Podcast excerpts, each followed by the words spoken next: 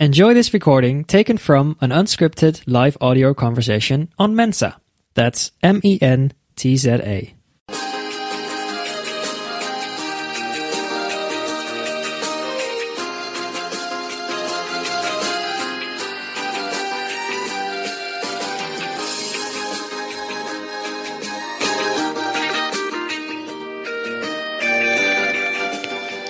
बहुत बहुत स्वागत दोस्तों आ, आवाज़ अगर साफ़ साफ़ आ रही है तो हम आगे शुरू करें। बहुत बहुत स्वागत आप सभी का। हमारे इस कार्यक्रम में जिसका नाम है inside the writers den Akanksha जुड़ चुकी है मेरे साथ। आकांक्षा और मैं सुमेधा हम दोनों मिलके आज ये प्रोग्राम कंडक्ट करेंगे। आकांक्षा आवाज़ आ रही है? बिल्कुल आ रही है और बहुत साफ़ साफ़ आ रही है। आकांक्षा आपकी आवाज़ थोड़ी सी कम सुनाई दे रही है। अच्छा अभी आ रही है मेरी आवाज़ पूरी? आ, हाँ मुझे तो सुनाई पड़ रही है। दीपिका जी जुड़ गई हैं शायद वो थोड़ा हमें बता पाए कि आवाज़ ठीक आ रही है? चलिए हम अपने दोस्तों से बात जी उन्होंने लिख दिया जी इसका मतलब आवाज़ ठीक आ रही है। तो बहुत बहुत स्वागत हमारे सब मित्रों का जो हमसे जुड़े हुए हैं मैं सुमेधा और मेरे साथ है आकांक्षा। और हम दोनों मिलकर आज ये प्रोग्राम कंडक्ट करेंगे जिसका नाम है इनसाइड द राइटर्स डेन और आज हमारे साथ जो राइटर जुड़ रहे हैं उनके लिए, उनको बुलाने से पहले उनके लिए चार पंक्तियाँ कहती हूँ, जो उन्हीं की लिखी हुई हैं कि वक्त की पट्टी और इंतज़ार का चूरन खाकर आराम किया करो। डूबते सूरज को अलविदा कहो, उगते सूरज को सलाम किया करो। ये जख्म, उनके निशान, तुम्हारी हिम्मत की दास्ता बन जाएँगे। तुम जिन जख्मों से टूटे हुए हो, देखना, यही जख्म दवा बन जाएँगे। इन पंक्तियों को लिखने वाले लेखक हैं गौरव उपाध्याय जी जो आज हमारे मेहमान हैं हमारी इस इस प्रोग्राम की पहली कड़ी के पहले मेहमान। गौरव जी बहुत बहुत स्वागत आपका। नमस्कार सुमेधा जी आकांक्षा जी और सभी लोग जो जुड़े हैं बहुत शुक्रिया आपका निमंत्रण के लिए और बातचीत के लिए बहुत उत्सुक हूँ। गौरव जी आकांक्षा अपने क्वेश्चंस की लिस्ट लेकर तैयार हैं तो पहला फायर वही करेंगे। पहला सवाल आकांक्षा? बिल्कुल आपको आप सवाल कर सकते हैं। जी शुरू हो जाइए। गौरव जी सबसे पहले तो बहुत बहुत शुभकामनाएँ कि आपको इतना पढ़ा जा रहा है और सबसे पहली चीज़ जो मुझे आपकी किताब में क्लिक की मोस्ट वांटेड ज़िंदगी। तो सबसे पहला सवाल इसी से जुड़ा है कि ये शीर्षक कैसे आपको सूझा? जी शुक्रिया। आ, नहीं अच्छा सवाल है और आ, कई बार विवादास्पद भी हो जाता है क्योंकि लोग कहते हैं कि अच्छा आपने ये मिश्रित टाइटल क्यों लिखा? मोस्ट वांटेड ज़िंदगी का क्या मतलब है? तो इसके पीछे की लंबी कहानी है जो मैं अभी डिटेल्स में नहीं जाऊँगा लेकिन मेरी जो सोच थी पहली बात तो ये कि मैं थोड़ा सा इस मामले में लैंग्वेज के मामले में क्रांतिकारी रहा हूँ और मैंने ये सोच शुरू की कि it is okay to mix languages ये मेरी मेरी पहली सोच थी जब मैंने पब्लिकली लिखना शुरू किया जब लोगों ने मुझे पढ़ना शुरू किया। तो आ, मैं बहुत बोल्ड था इस चीज़ को लेकर कि अगर मैं सोचता हूँ कुछ ऐसा नाम जो थोड़ा सा कैची हो और उसका एक मतलब भी हो। और दूसरा जो इसका कोर रीजन है वो ये था कि आ, मुझे ये लगा जब मैंने लोगों से मिलना शुरू किया लिखना शुरू किया और जनरली मैं पॉजिटिविटी के ऊपर लिखता हूँ सेल्फ हेल्प के ऊपर लिखता हूँ तो मुझे ये लगा कि आ, आप देखें तो हर जगह ये हो रहा है कि हर आदमी अपनी ज़िंदगी में एक मुकाम पर होना चाहता है चाहे वो आप करियर की बात करें या फिर रिलेशनशिप की बात करें या फिर हेल्थ की बात करें या अपनी आइडेंटिटी की बात करें। और जो गैप है कि वो कहाँ पे है अभी और क्या बनना चाहता है, मुझे लगता है ये बहुत बड़ा है और इसमें बहुत सारा ग्राउंड है जो हम कवर कर सकते हैं। तो इसलिए मैंने इसको बड़ा सिंपल रखा कि मोस्ट वांटेड ज़िंदगी मतलब जो ज़िंदगी आप चाहते हैं और उसके और आज जो आप जी रहे हैं, उसके बीच में क्या गैप है और आपको क्या करना है वहाँ तक पहुँचने के लिए। तो गौरव जी जब आपने ये किताब लिखी तब तो आपको बहुत सारा अनुभव हो गया था ज़िंदगी का। उसके बहुत सारे फलसफे आपके क्लियर हो गए थे। लेकिन ये भी जानना चाहेंगे हम कि आपके लेखन की शुरुआत कैसे हुई? एकदम क्या शुरू से आपका मूड थोड़ा सा दार्शनिक था? लिखना कैसे शुरू किया आपने? हाँ आ, नहीं फिर से काफ़ी दिलचस्प सवाल है और आ, मैं रिफ्लेक्ट करता हूँ इस चीज़ पे। मुझे लगता है मैं काफ़ी बचपन से लिखता हूँ। मैं एग्जैक्ट एज नहीं बता सकता कि किस उम्र में मैंने लिखना शुरू किया। लेकिन आ, चाहे वो क्लास के पीछे की जब टीचर पढ़ा रहे हो तो पीछे कुछ पन्ने पर लिखना हो या फिर घर बैठ के भी किसी को बिना बताए कुछ लिखना हो तो मुझे लगता है मैं चौदह पंद्रह साल की उम्र से तो कुछ लिखता रहा हूँ। बाद में जब मैं इंजीनियरिंग वगैरह कर रहा था उस समय काफ़ी एक्टिवली लिखना मैंने शुरू किया। कुछ पहले अंग्रेज़ी भी लिखता था फिर बाद में हिंदी लिखना। और वहाँ से मुझे आ, कविता का एक काफ़ी गहरा इम्पैक्ट मुझे अपने लाइफ में लगने लगा। मुझे लगा कि this is the best medium to communicate anything तो वहाँ से ये कहानी शुरू हुई और मैंने उसमें फिर और पढ़ना चालू किया और लिखता रहा मैं। फिर 2017 में मैंने एक मेरी अपनी कुछ पुरानी लिखी हुई कविताएँ थी उसका एक संकलन लेकर मैं आया। One by two filter coffee और उसको कुछ लोगों ने पढ़ा और सराहा भी। और वहाँ से फिर ये पब्लिकली लिखने और बोलने की कहानी शुरू हुई। और उस बीच में मेरे कुछ लाइफ एक्सपीरियंसेस ऐसे हुए। जैसे एक दौर था जहाँ पे मैं खुद क्लिनिकली एंजाइटी से गुजर रहा था और आजकल this is the talk of town मतलब हर जगह बात हो रही है मेंटल हेल्थ को लेकर, इसको लेकर। तो मैंने थोड़ी कहानी अपनी मैं मैं खुद को लेकर भी पब्लिक हुआ। राधा देन सिर्फ़ लिखना, मैंने अपनी कहानी लोगों से साझा करी। और वहाँ से मुझे काफ़ी लोग जुड़े, मैं पर्सनली मैंने कई लोगों से बात करी। फिर मैं इस चीज़ को लेकर काफ़ी वो हो गया कि नहीं, मैं कोई इस चीज़ में लिखना है, मुझे लगता है इसमें एक ज़रूरत है, एक गैप है, अगर एक खास तरीके से पॉजिटिविटी के ऊपर how to live a better life इसके बारे में लिखा जाए। तो वहाँ से फिर पिछले ढाई तीन साल में बहुत लिखा है मैंने सोशल मीडिया पे लिख रहा हूँ दो तीन किताबें छपी और एक और चौथे भी बात चल रही है। तो अब वो मेरा एक एक एक पर्पस सा बन गया है। बट हाँ कहानी तो मुझे लगता है पंद्रह बीस साल पहले ही शुरू हो गई थी। जी आप जब आपने लिखना शुरू किया तो आप बहुत यंग एज के थे। जी आ, मतलब मैं आज भी यंग हूँ। हमेशा यंग रहेंगे। हाँ मुझे लगता है कि मैंने जैसे बताया मैं कोई पंद्रह सोलह साल से ही लिखता हूँ और दौर में ज़्यादातर जो हमारे इमोशंस होते हैं वो ए, एक दिशा की तरफ़ जाते हैं। आप समझ सकते हैं कि जो यंग यंग बच्चा होता है नया नया लिखना शुरू करता है तो उसको उसको वही चीज़ें लुभाती हैं जो जो उस दौर में बड़ी चलती हैं। मैं सीधे शब्द में कहूँ तो बहुत सारी प्रेम कविताएँ लिखता है वो उस दौर में।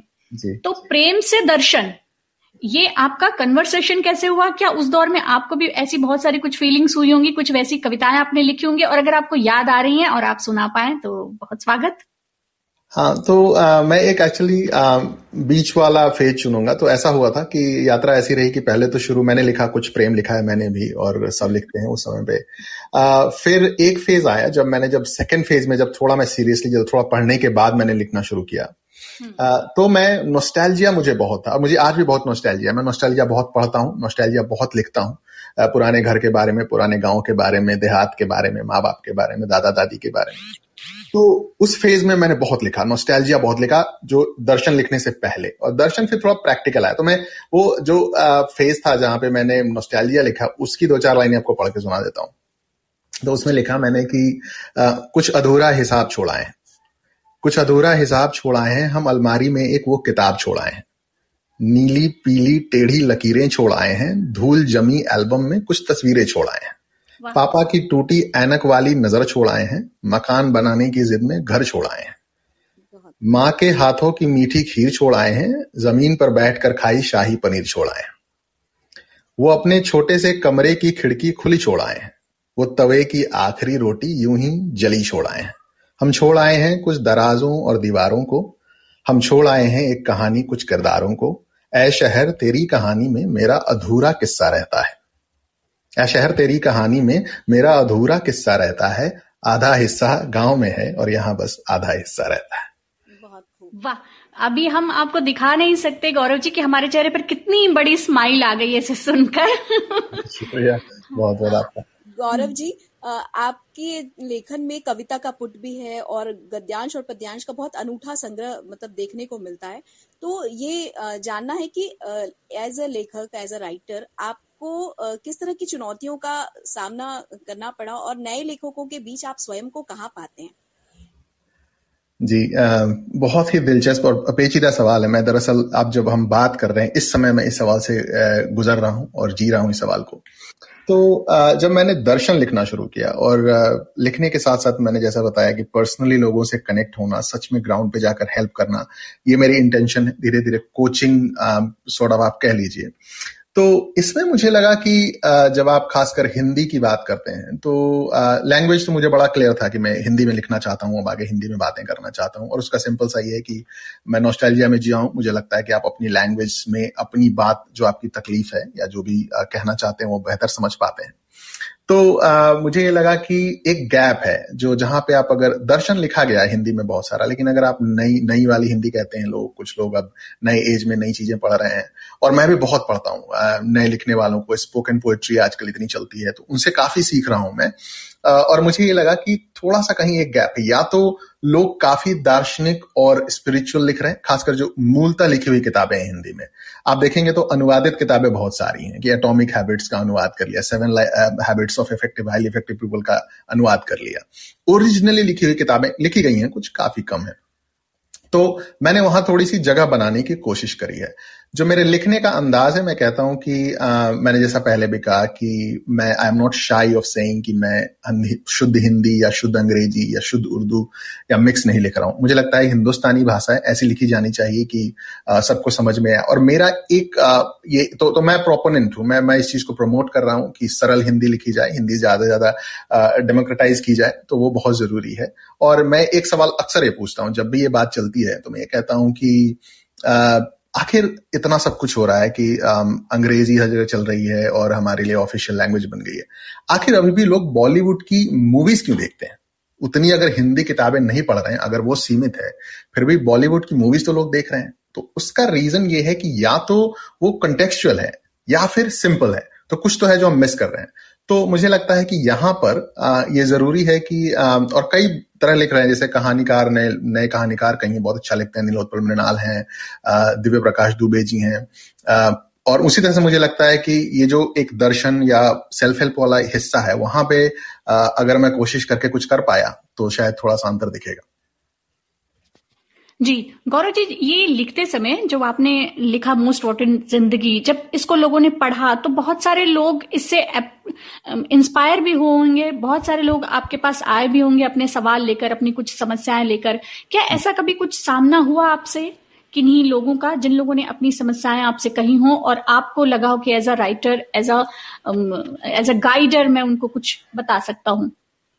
जी, जी, बहुत होता है और मुझे लगता है कि मेरे लेखन का या मैं जो भी कर रहा हूँ सोशल मीडिया में उसमें मेरा सबसे बड़ा इंटरेस्ट यही है क्योंकि this thing has been become real ये क्या हुआ है कि लोग सच में जुड़ने लगे हैं और इतने वलरेबल हैं, अपनी बातें ऐसे खुलकर बताते हैं। कई लोग तरह तरह के, कई लोग जो अपने रिलेशनशिप में स्ट्रगल कर रहे हैं, कुछ लोगों का पर्सनल लॉस हो जाता है। कोविड के समय मैं सोचू, कम से कम सैकड़ों लोगों ने मुझे मैसेजेस किए हैं कि आपके, मेरे किसी खास का साथ छूट गया और आपको पढ़ के मुझे हिम्मत मिली है जीने की। और ये मेरे लिए बहुत भावुक भी है। मतलब मैं जब जनरली सोशल मीडिया वगैरह पर भी लाइव में जाता हूँ तो कई बार बहुत भावुक इंटरेक्शन होते हैं। और मैं इस चीज़ को लेकर काफ़ी क्वेश्चन नसीब मानता हूँ अपने आप को कि रोज़मर्रा में अगर आप देखें तो जितना मैं कर पाता हूँ औसतन पाँच से दस लोगों के ऐसे बड़े सीरियस वाले मैसेजेस आते हैं कि या तो उनको कुछ चेंजेस हो रहे हैं लाइफ में या फिर मैं उनके लिए कुछ कर सकता हूँ। और एक चीज़ मैं करने की जो कोशिश करता हूँ वो ये है कि लेखन है आपने प्रभावित किया किसी को पर उसके आगे भी मैं जो अपने रिसोर्सेज चाहे वो करियर में हो किसी को गाइड करने के लिए मेंटरशिप करने के लिए हो कई बार आ, या रिलेशनशिप में जो भी हो। तो मैं थोड़ा एक अगला कदम भी जो जो प्रैक्टिकल एक्शन है वो भी इसमें ऐड कर रहा हूँ। Uh, लेकिन uh, ये मेरे लिए बहुत सीखने की यात्रा रही है और मैंने खुद अपने जीवन में पिछले तीन सालों में बहुत परिवर्तन हुआ है। जी। गौरव जी आज आपको बहुत से लोग पढ़ रहे हैं और आप बहुत से पाठकों के प्रिय भी हैं पर हम ये जानना चाहते हैं कि आपके प्रिय लेखक कौन कौन से हैं? जी कठिन सवाल है गौरव जी ये बहुत कठिन सवाल है और इसलिए इस और, और मेरे लिए बहुत कठिन हो जाता है क्योंकि अगर मैं इस फोरम में ऑनेस्टली अगर आपसे कहूँ तो मैं लिखता हिंदी में हूँ लेकिन मैंने अंग्रेज़ी की किताबें कम से कम बीस गुना ज़्यादा पढ़ी हैं हिंदी से। और उसका एक कंट्रीब्यूशन ये है कि मुझे बहुत आइडियाज़ मिलते हैं। लेकिन आ, हिंदी की अगर मैं बात करता हूँ क्योंकि अब मेरे वो बहुत करीब है मैं ज़्यादा ज़्यादा पढ़ना चाहता हूँ हिंदी को तो जैसा मैंने कहा कि मुझे कविताओं से विशेष हो रहा है तो मुझे लगता है कि बहुत ही इफ़ेक्टिव मीडियम है। तो मैंने जो गुलजार साहब को बहुत सालों पढ़ा और मुझे लगता है मैंने उनसे वो नज्म लिखने की जो वो है पैटर्न्स हैं या जो लैंग्वेज है उर्दू है वो सीखी मैंने थोड़ी बहुत जितना कर सकता हूँ। कुछ कवि जो हैं वो मुझे, उन्होंने मुझे बहुत प्रभावित किया, क्योंकि मुझे लगता है वो हमारे जनरेशन से थोड़ा एक जनरेशन पहले के थे, लेकिन उनकी सोच हमसे एक जनरेशन आगे की थी। और मैं नाम बता दूँ तो जैसे मैं बहुत प्रभावित रहा हूँ विनोद कुमार शुक्ल जी से। उनका जो लेखन है, इतना इतना कंटेक्चुअल है, इतना सामयिक है बहुत रेलेवेंट चीज़ें लिखते हैं जो आज हैं। कुंवर बेचैन साहब मुझे उनका गीत लिखने का तरीका, जो दर्शन है उनकी, उनके काव्य में, प्रेम भी लिखेंगे, दर्शन भी लिखेंगे, बहुत प्रभावित करता है। केदारनाथ सिंह जी को मैंने बहुत पढ़ा है और मुझे लगता है कहीं ना कहीं इनके रिफ्लेक्शन मेरे कविता लिखने में, सोचने में ज़रूर आता है।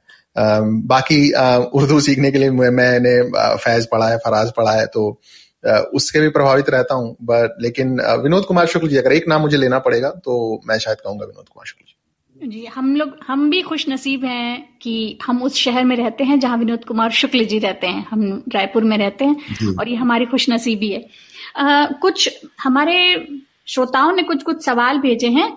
हम जल्दी जल्दी से वो भी पढ़ लेते हैं गौरव जी। संज्ञा जी लिख रही हैं कि आपके मन में विचार हिंदी में आते हैं कि अंग्रेज़ी में? बहुत ही दिलचस्प। अब अब हिंदी में आते हैं। तो मैं एक समय था क्योंकि मुझे लगता है कि मैं काफ़ी पॉल्यूट हो गया था। मतलब आ, मैं अभी भी इंडिया में नहीं हूँ और बीच में तमाम मिश्रण हो गया क्योंकि मैं कई साल बाहर रहा हूँ और आ, हिंदी में पढ़ता लिखता रहा हूँ लेकिन बोलचाल में। तो मुझे लगता है कि मेरी जो शुरुआत हुई थी मैं मैं बिहार में पैदा हुआ था भोजपुरी से एकदम शुरुआत हुई थी। और वहाँ से फिर अंग्रेज़ी सीखने की एक आ, बहुत वर्षों लगे जब मैं कॉन्फिडेंट होकर अंग्रेज़ी में कहीं बात कर सकता हूँ। और फिर मैंने चुना कि अब मैं हिंदी में सोचूं तो पहले मैं आ, हिंदी में सोचता था अंग्रेज़ी में बोलता था फिर मैं अंग्रेज़ी में लिखता बोलता था अंग्रेज़ी में सोचता था और अब मैं हिंदी में बोलता हूँ हिंदी में सोचता हूँ। जी मलिक जी लिख रहे हैं कि सर कश्मीर के विषय में कुछ लिखिएगा। क्या आपने लिखा है गौरव जी इस विषय में? आ, मैंने आ, लिखा है कुछ लेख वगैरह लिखे होंगे लेकिन कविता मैंने नहीं लिखी है कभी जो ऐसे पब्लिक प्लेटफॉर्म पे आई हुई हो। लेकिन आ, स्वागत है इनके विचार का लिखूँगा और अभी आजकल काफ़ी मैं थोड़ा सा कॉन्सेंट्रेटेड रहता हूँ जो मैंने बताया कि एक पर्पस पॉजिटिविटी और सेल्फ हेल्प वाला है उसको लेकर। लेकिन कुछ मुद्दे हैं मुझे लगता है कि जब लोग आपको पढ़ने लगे तो ये ज़रूरी हो जाता है कि कुछ सामाजिक मुद्दों पर लिखना करना ही चाहिए। तो मैं लिखूँगा थोड़ा इसी से रिलेट होता है कि जब आप कुछ लिखने बैठते हैं तो विषय कैसे चूज़ करते हैं? कि हम, हमारे पास इंडिकेशन आया कि हम पाँच मिनट बातचीत और बढ़ा लें तो हमने ओके कर लिया, पाँच मिनट और, क्योंकि बातचीत तो खत्म होने वाली नहीं है जल्दी से। जी तो मैं ये पूछ रही थी, गौरव जी, जब आप किसी विषय पर लिखने बैठते हैं, वो विषय कैसे चूज़ करते हैं? वो विषय आपको क्लिक करता है? सामाजिक है? कैसे चुनते हैं कि मुझे इस विषय पर लिखना है? हाँ तो मुझे ये लगता है कि मैं और, और हर राइटर में आई थिंक या किसी भी क्रिएटिव पर्सन में ये होता है। और मुझे लगता है कि मैं ऑब्जर्वेशन को लेकर शायद मेरे में कुछ थोड़ी दैवी शक्ति कह लीजिए या जो भी है मुझे लगता है मेरी ऑब्जर्वेशन पावर मैं मैं कहानियाँ ढूंढता हूँ। तो जैसे मैं अगर मान लो आपकी मैं ट्रेन में जा रहा हूँ और कोई एक बूढ़ा इंसान ट्रेन में चढ़ता है तो कई लोग शायद नहीं देखते हैं आ, कि क्या चल रहा है। मेरी ये आदत है कि मैं फिर उसकी कहानी में घुसने की कोशिश करता हूँ कि ये आदमी कहाँ जा रहा होगा कहाँ से आ रहा होगा। और दूसरी बात ये कि अगर कोई चर्चा चल रही है आसपास के परिवेश में तो मैं उसमें कहानियाँ चुरा लेता हूँ कि आदमी आज अगर ऐसे बातें कर रहा है तो इसके पीछे क्या संदर्भ होगा? और इसलिए मैं ज़्यादा ऐसे जो रियल लाइफ सिनेरियोज होते हैं, यहाँ से कविता मेरी शुरू होती है। और एक जो फॉर्मेट मेरा बड़ा लोगों ने पसंद किया लिखने में, वो ये था, चिट्ठियाँ, मैं उम्मीद की चिट्ठियाँ लिखता था। तो ये फिर मेरी बातें सब वहाँ से आती थी कि किसी के रिश्तों में कुछ प्रॉब्लम चल रही है, दोस्त, आसपास तो मैं लगता है जीवंत कहानियाँ को चुरा लेता हूँ और फिर उस पर एक कॉन्सेप्ट थोड़ा सा डेवलप करता हूँ कि अगर मैं वहाँ पे होता तो मुझे कैसा लगता। जी। गौरव जी, ये जानना है कि ब्लॉग लेखन और किताब लेखन दोनों ही बहुत अलग तरह का है। एक में आपको शब्दों को चुरा चुरा कर और संक्षिप्त करके लिखना और एक में आपको शब्दों को विस्तृत करना है। तो दोनों में आप तालमेल बनाकर चल रहे हैं, पर आपके लिए कितना इन दोनों के बीच सामंजस्य बिठाना कितना चुनौतीपूर्ण होता है? हाँ तो मुझे लगता है कि अब आजकल प्रेशर बहुत ज़्यादा है। अब एक मिनट फॉर्मेट्स आ रहे हैं हर जगह। आपको रील्स और जो भी चीज़ें शॉर्ट्स बना रहे हैं लोग और दुनिया अटेंशन स्पैन नहीं है। मुझे लगता है कि अब इसको आप फॉर्चुनेट बोले अनफॉर्चुनेट बोले, लेकिन ये है कि मीडियम भी यही है। अगर आपको लोगों तक पहुँचना है तो आपको उसमें एडजस्ट करना पड़ेगा। मुझे ये लगता है कि आज की लाइफ में जो काफ़ी सारी प्रॉब्लम्स है ना, वो भी इसी इसी वजह से हैं कि हमारा अटेंशन स्पैन हमारा जो एक्सपेक्टेशन हर चीज़ में होता है ज़ीरो वन हर चीज़ जल्दी से हो जाए। मैंने अब शुरू करा है कोई काम तो तुरंत हो जाए। और और आ, हम सब जानते हैं कि अगर किसी कोई भी चीज़ आपको सक्सेसफुली करनी है हासिल करना है कोई वक्त लगता है हर चीज़ में। तो मैं दरअसल मुझे बड़ी परेशानी होती है जब एक मिनट में चीज़ें फिट करनी होती हैं और मुझे लगता है हर क्रिएटर के साथ ये प्रॉब्लम है हर लिखने वाले के साथ ये प्रॉब्लम है। तो मैंने इस पे नज्म भी लिखी थी कि अब इस समय वो मुझे ठीक से याद नहीं है पर उसका ये था कि सुनो जाना, मुझे खत लिखा करो। तो चलते फिरते यूँ हाय हेलो मत लिखा करो, सुनो जाना, मुझे खत लिखा करो। तो चिट्ठियाँ नहीं लिखता कोई आजकल तो मैं तो लगता, मेरा बस चले तो मैं लंबे फॉर्मेट में ही लिखूं, लंबे फॉर्मेट में ही बात करूँ।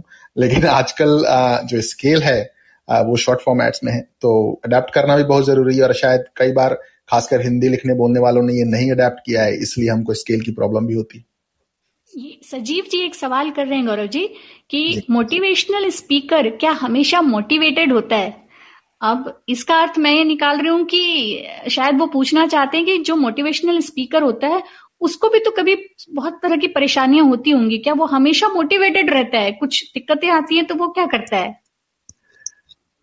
शुक्रिया सजीव जी, बहुत ही जीवंत क्वेश्चन है, ज्वलंत क्वेश्चन भी है। तो नहीं, ऐसा कुछ नहीं है। मुझे लगता है मोटिवेशनल स्पीकर अब उसमें भी कई कैटेगरीज हैं। कई लोग काफ़ी स्पिरिचुअल एंगल से आते हैं, कई लोग बहुत प्रैक्टिकल एंगल से आते हैं। मुझे लगता है कि, और मैं प्रैक्टिकल वाले साइड में थोड़ा सा ज़्यादा हूँ तो मुझे ये लगता है कि इट्स अ जर्नी मतलब आपको जैसे मैं बताता हूँ कि अगर आपने जब मुझसे पूछा था पहले कि लोगों को क्या प्रभाव पड़ रहा है मुझे लगता है सबसे ज़्यादा प्रभाव तो मुझे अपनी ज़िंदगी में पड़ रहा है।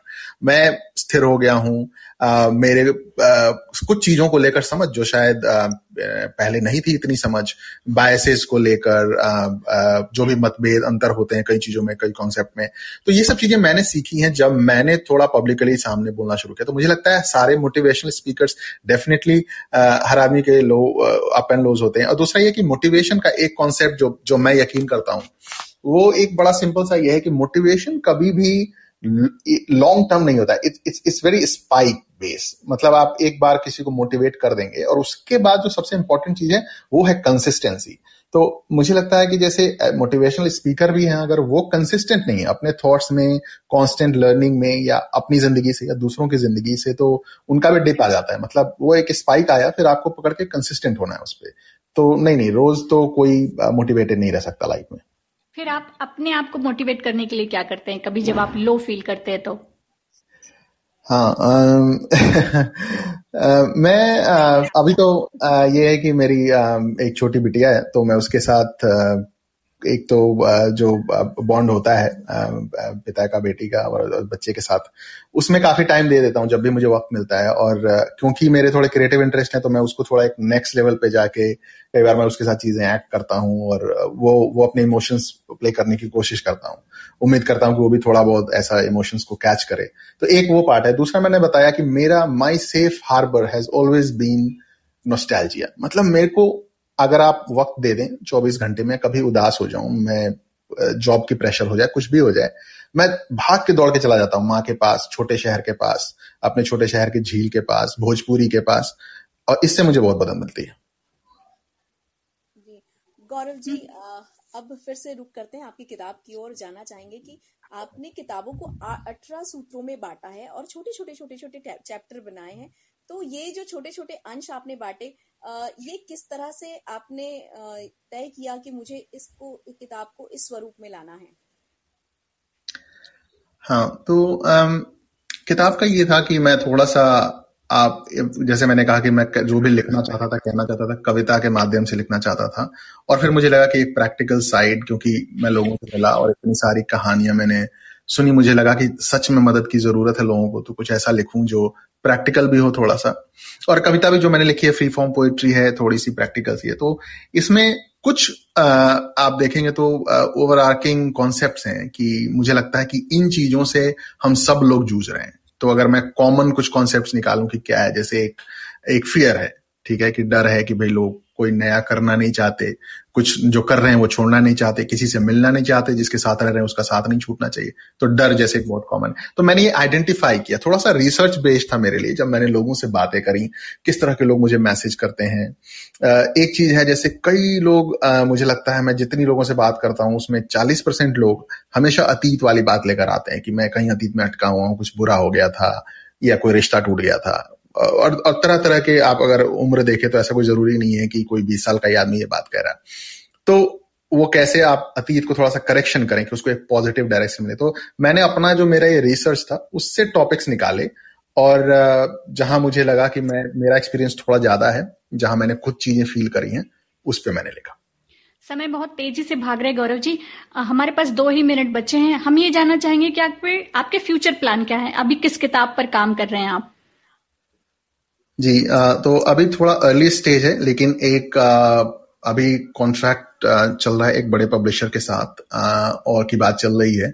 और लिखूँगा मैं अभी ये सेल्फ हेल्प और मोटिवेशन में मेरा जो की मैसेज या पर्पस रहेगा अभी नेक्स्ट किताब के लिए, जो शायद उम्मीद करता हूँ कि ईयर एंड तक आए, उसमें ये ज़रूर है कि एक थोड़ा सा मैं डिफ्रेंशिएशन क्रिएट करूँ। और मुझे लगता है जो मैंने पहली किताब लिखी मोस्ट वॉन्टेड ज़िंदगी पसंद कर रहे हैं लोग और छूती है दिल को जैसा लोग बता रहे हैं। लेकिन मुझे लगता है मैं प्रैक्टिकली थोड़ा और डीप जाना चाहता हूँ इसमें, क्योंकि कहीं ना कहीं जाके मेरा खुद का अगर आप आकलन कहें कि क्या है किताब के बारे में तो जब मैं मैं अब पढ़ता हूँ किताब को तो मुझे लगता है कि थोड़ी, एक तो थोड़ी और लंबी लिखूँगा और थोड़ा उसको और प्रैक्टिकल लेकर जाऊँगा और वो ज़रूरी है। तो अगली किताब इसी संदर्भ में रहेगी। तो आपके लिए हम आपकी ही पंक्तियाँ कहेंगे कि मैं चला हूँ इस दयार में, तनहा मगर इस मौज से कि हर काफिले को रास्तों ने मेरा किस्सा सुनाया है। तो आपसे बातचीत करके बाकी बहुत अच्छा लगा। क्यों आकांक्षा? सच में बहुत अच्छा लगा और जितनी अच्छी उनकी पंक्तियाँ हैं उतनी अच्छी उनकी आवाज़ भी है। और गौरव जी की आवाज़ से बहुत सारे लोगों को एनर्जी भी मिली है ऐसा हमें आ, संदेश भी मिला है। और एक और चीज़ ज़रूर कहना चाहूँगी गौरव जी की जब भी आप एक अच्छी किताब पढ़ते हैं तो कहीं ना कहीं दुनिया में आपके लिए रोशनी का एक नया दरवाज़ा खुलता है। मुझसे किसी ने ये कहा था आपको लोग इसी तरह पढ़ते रहें और हम यही उम्मीद करते हैं कि आप आगे यूँ ही लिखते रहें और लोगों को प्रेरित करते रहें। सबको धन्यवाद बहुत बहुत धन्यवाद बहुत बहुत धन्यवाद। सब सबको आभार बहुत बहुत आभार।